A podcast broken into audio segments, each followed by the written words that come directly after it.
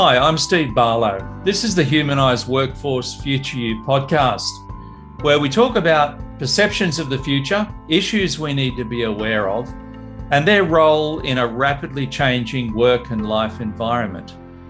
Hi, I'm Craig Saphin. Day by day, we are all learning to live with the impact technology, AI, and changing health and social conditions have on our lives. The Humanised Workforce Future You podcast series thinks the future is bright and something to look forward to. Welcome back to the uh, Humanised Workforce Future You podcast. And uh, last week we talked about, we introduced the concept of putting you on your own mask first, which is has got to do with you know looking after yourself before you're able to look after other people. In a sense, there's a there's a sense that that's true. Um, and we're not talking about being self-centered and overly, overly focused on yourself, but if you're not looking after yourself, you're not really able to look after other people properly. And last time we talked about valuing of growth and seeing that growth is an important thing, that we need to be growing ourselves if we're going to be able to encourage other people to grow and follow our lead. And that brings us on to what we're going to look at today, which is the whole concept of modeling and how people will actually learn from us and see what we do and learn from us. And then the, the other ones that we're going to look at coming up, and we may or may not get onto some of these today, are preparation and how we prepare ourselves for uh, looking after ourselves first. And then also the concept of uh, preserving and abandoning. There are things that need to be preserved and things that we need to let go of. So when we think about modeling, um, we're, we're in the space, I guess, of social learning here that people observe us as leaders and they they they learn from us. They see what we do. They listen to what we say and they become influenced by what we do. Now we can influence them in positive ways that help them to grow and to change and to develop and become better people better workers or the opposite can happen and, uh, you know, I guess there's examples of that that we've all experienced over time. We don't want to focus on that today. We want to focus on what makes a good model, a good role model. So, how does that sound, Craig? Sounds uh, like a very exciting topic, actually. So, putting on your own mask first to the umbrella, and so today we're focusing on role modeling. So, what do yeah. you think are the key features or the key characteristics of a good role model, Steve? Yeah, well, I guess there's a lot of them that sort of uh, spring to mind. Um, you, you, know, doing what you actually doing what you want other people to do. Mm. In other words, not just telling people what to do and then you do something else, something different. Mm. I guess it's easy to do that, to sort of to to go the easy road ourselves and to give all the hard things to other people and fob it off to others. Uh, people see through that pretty quickly and uh, you don't buy any any any supporters long term doing that generally. Mm. Um, so being authentic, being consistent, I think is another thing that oh, you keep yeah. it going. Yep, you're not just sort of in there for five minutes, and as soon as it gets hard, you've packed it in and gone home, and uh, but you're on the sideline encouraging other people to keep going through the hard stuff. That's right. It's a journey, isn't it? And uh, and I think also just the genuine care about other people, you know, what people might today call EQ or uh, emotional intelligence.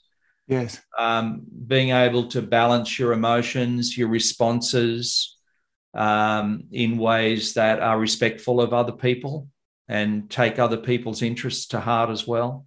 In the in the emerging uh, workforce that we're having how the workforce has changed, that sort of characteristic has come through a very strong requirement, hasn't it? Yeah, it has. It has. Uh, uh, people will will you know th- there's not as much loyalty these days, and people will kind of look for other other work if they if they feel that they're not being treated well. So it's important to do that, and and it's not just important to do it because it's the right thing to do. It's important to do it because it models things to yeah. other people. Yeah and people say, "Oh, well, that's how the that's how the the leader, the manager acts, and therefore, you know, that's good. I mean, we like being treated that way, and it it it gives people an example of of what to do, and and and not necessarily to say that they'll always do it, of course, right. But if you're modeling the wrong stuff, it gives them permission really to think that that's okay. Yeah, for me, uh, some characteristics would be values and ethics. So, how, what values you talk about, and really what sort of behaviors you have, whether they're backed up. So, I, I think in a role model, I'm looking for someone who is walking the talk uh, and isn't just insisting on uh, or talking about a pie in the sky thing or saying something because it sounds good, but actually their uh, actions are totally different. And I, right. unfortunately, I'm seeing a lot of that these days where people say think they're saying the right things, but when you look at what they actually do, it's not. There's a bit of a gap actually. So. Mm, mm. I think you've got to be particularly like diligent about about crossing the T's and dotting the I's. Yeah. Because people notice if things aren't done and they'll probably talk. Yeah. You know, uh, and maybe talk online yeah. um, in forums that might come come back to bite you at the end of the day. Right. Yeah. It's um. What about um? As far as strategy is concerned, does strategy come into that role model? So a couple of things for, in strategy for me are vision and risk taking, and then we've already talked about optimism uh, uh, previously, but um, it's a very important component. Do you think those sorts of characteristics in a role model are important? Yeah, well, I mean, having having a clear vision and setting a clear vision for other people so that they know where the organisation is headed, mm. or they know what the next steps are. Yes. I mean, they may not know necessarily, you know, a far vision into the future, but they know they know where it's going now, and uh, and they can see that it makes sense that, that these steps are logical and they're rational, they make sense, and they make people feel safe because they think, well, you know, we've got challenges, but we're doing something to address them, or there are opportunities and we're doing something to to grasp hold of these things. Hmm. And um, you know, so I think that in in the midst, you mentioned risk taking, which is an interesting one because um, uh, you know there's a risk of doing nothing and sometimes the risk of doing nothing is bigger than the risk of doing something. Yeah, well, but, do nothing is always an option, isn't it? Right. Yeah, doing nothing's an option, um, and it might be the default position. Sure. Um, but the world is changing, and the stream is moving, mm. and you can't really stay put. Even if you're doing nothing, you're probably getting left behind.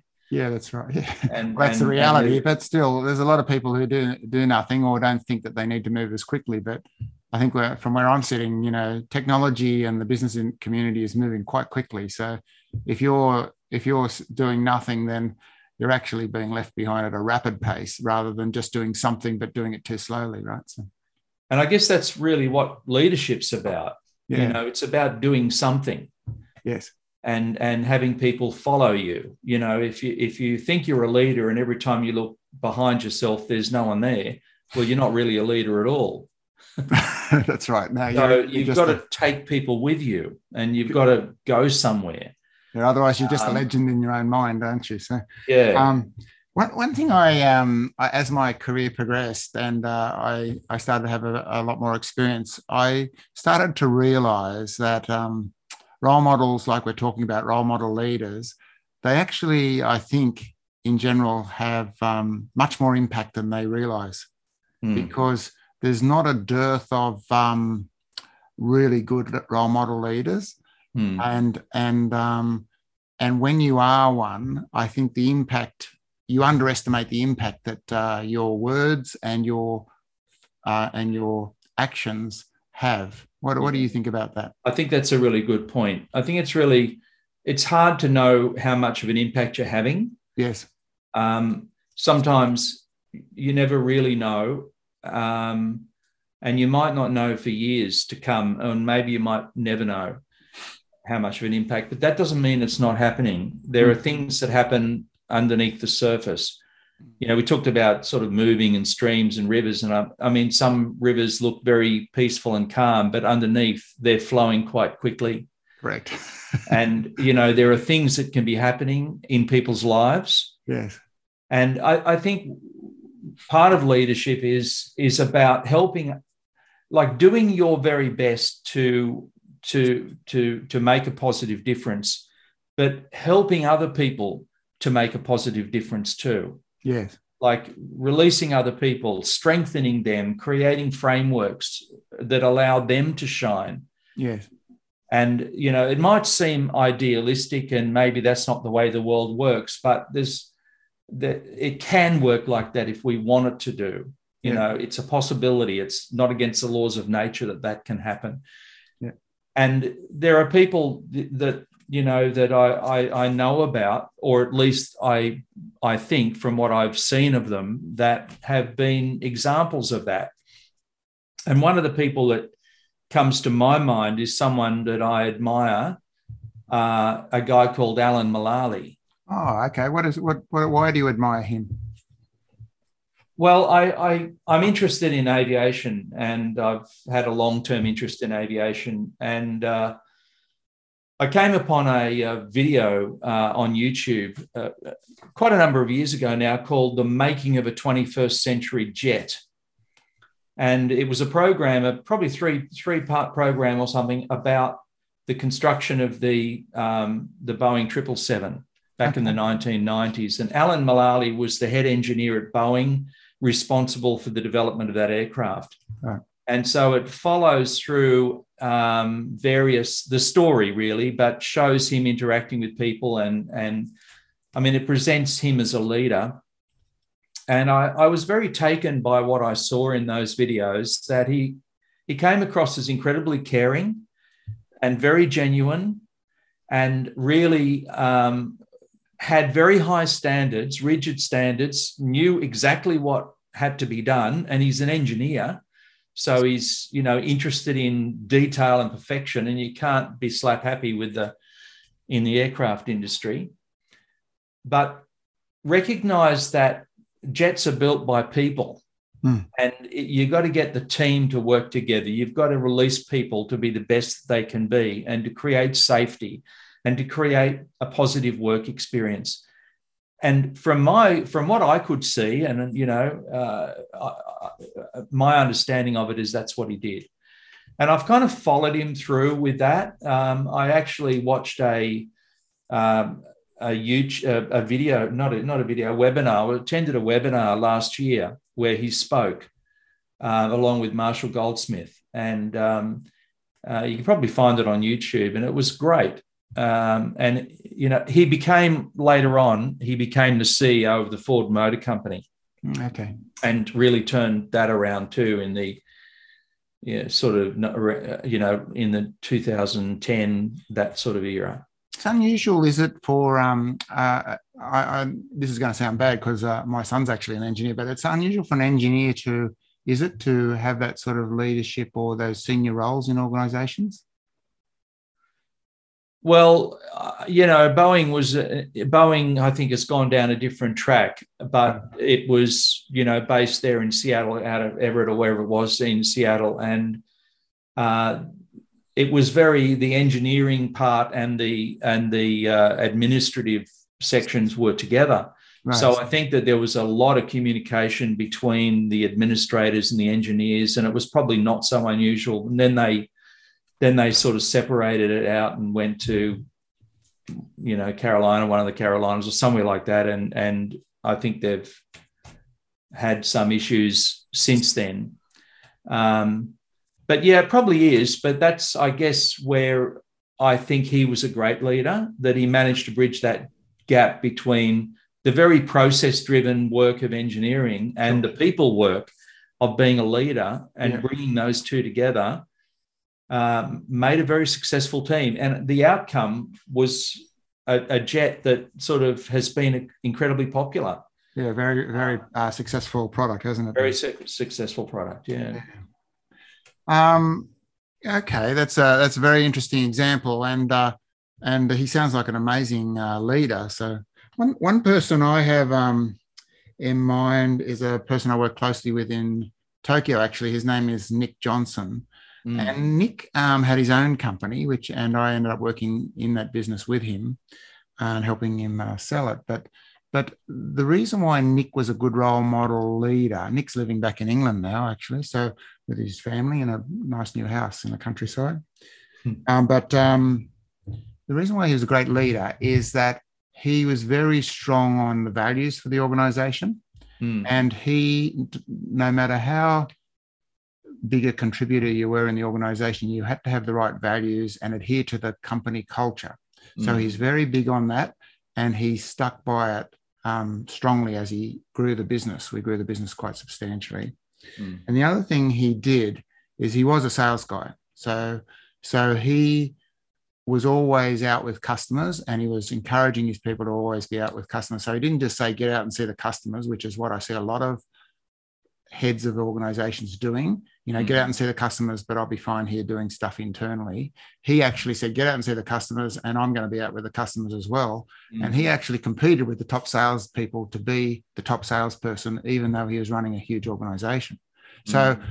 so I thought that that was great. And to be honest, you don't see it very often. Someone who is running quite a complex organization, mm. um, but also uh, taking his core skill set and uh, running with it so, mm. still being a contributor, still being uh, competing as if he was uh, the salesperson, but also not forgetting the values and being prepared to reward and recognize or to actually dismiss people uh, if they adhered to the values or they didn't adhere to the values so that the culture of the organization was preserved.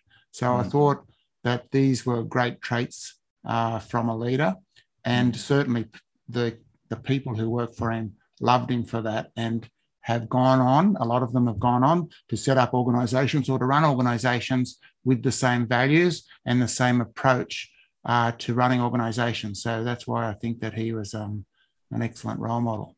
Yeah, well, that's an interesting story. And I was thinking, you know, I don't want to talk about the preserve and abandon thing at the moment because we haven't got time today, but there are things that leaders need to preserve and protect. Yes. I mean, they need to protect people and create safety for people, but they also need to be very protective of the of the shared values that people hold and that have maybe traditionally been part of a company or that have developed recently. And uh, uh, I think that's a super important thing. Um, and it's a it's a good example of people who are actually walking the talk. Yes. You know, it's easy to kind of be be sort of scared or to be you know not wanting to do the hard stuff and just send other people out to do that. Yes. And i mean I, have had that i've had people do that with me when i you know in various jobs that i've had where they fob off all the hard stuff to other people and then they just sit back in their office you know and that's have right. a nice time. Yeah. And they think that's what management looks like but no, even people I'm working with now, I, my biggest encouragement to them is uh, just because you're the CEO or just because you're the business owner doesn't mean you actually are the best salesperson in the organization because yeah. you understand what we're trying to do, you understand the strategy, and you're the most senior person. So people love meeting senior people from an organization, mm. and they and they take their word much more seriously than if it's uh, a rank and file salesperson coming out. So I think, uh, yeah, the heads, and even if it's an uncomfortable thing for you, which it for many people it is, um, especially if they haven't come from sales, then um, I try to encourage them and I help them do that because I think that's great leadership. You know, just sort of, it makes me think of two other people that I that I've known, um, and speaking personally, a little bit more personally here, but um, when I was doing my PhD. Um, I, I had two supervisors, um, uh, Jude Butcher and Maureen Walsh. Oh, yeah. Wonderful, wonderful people. And I guess my PhD research was a little, my situation was a little different because normally your your uh, supervisors are people who are kind of got expertise in that area of knowledge. Yep. But in my case, they they didn't really have expertise in the area of knowledge that I was researching but they absolutely cared about what I was doing. They were they they really put themselves out to, you know, dedicate time to me. Right. And they dedicated a lot of time and they they were very serious and earnest and uh, about that. Mm. What they did though, they created a framework for me. Um, so that I, I I learned how to do the research. And I mean, you know, sometimes people think that they you, we, we, we've done research before but when you're actually doing it it's it's not easy. It's hard. It's uh, there's a lot of things to get right and there's a lot of ways you can get it wrong. And you need that guidance to say it's like doing a trade you know? Um, you, you work with a, a, master and they teach you what to do.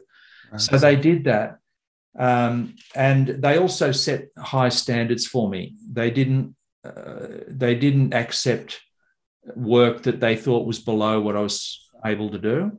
Yeah. And and that that was a wonderful that was the best thing that they could have done for me. Right. So they believed in me. They they set the framework for me to work within.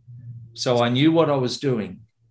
Uh, but within that framework, I had a lot of freedom, mm. and they and they held me accountable to to to to make sure that the work was was done well. Isn't that the that's a characteristic of a real leader there isn't it? You're not necessarily the subject matter expert but you understand the process and you can help someone through uh, to success right? So i think that that's a really uh, good characteristic of a leader a great characteristic of a leader because their their their interest is in your success but they're not the know all and the be all for all the uh, font of knowledge sort of thing.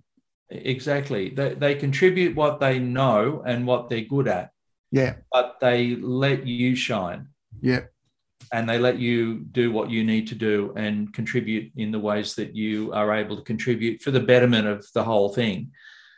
And uh, I think that, that that was an example of a role model to me that was rather than a kind of a dictator or someone who knows it all. Yeah. But but a really supportive, encouraging, um, but holding you accountable to it. But that's it's consistent with the feedback we got from our, our preliminary interviews, isn't it? That, yeah. that, that increasingly things are complex and and it's impossible mm. really for the leader to to know everything. But in the room, if they've hired the right people, um, then the answer can be uh, and the way forward can be found mm. through the collaboration, right? So, and I mean, in that collaboration, you're actually increasing the complexity. Mm.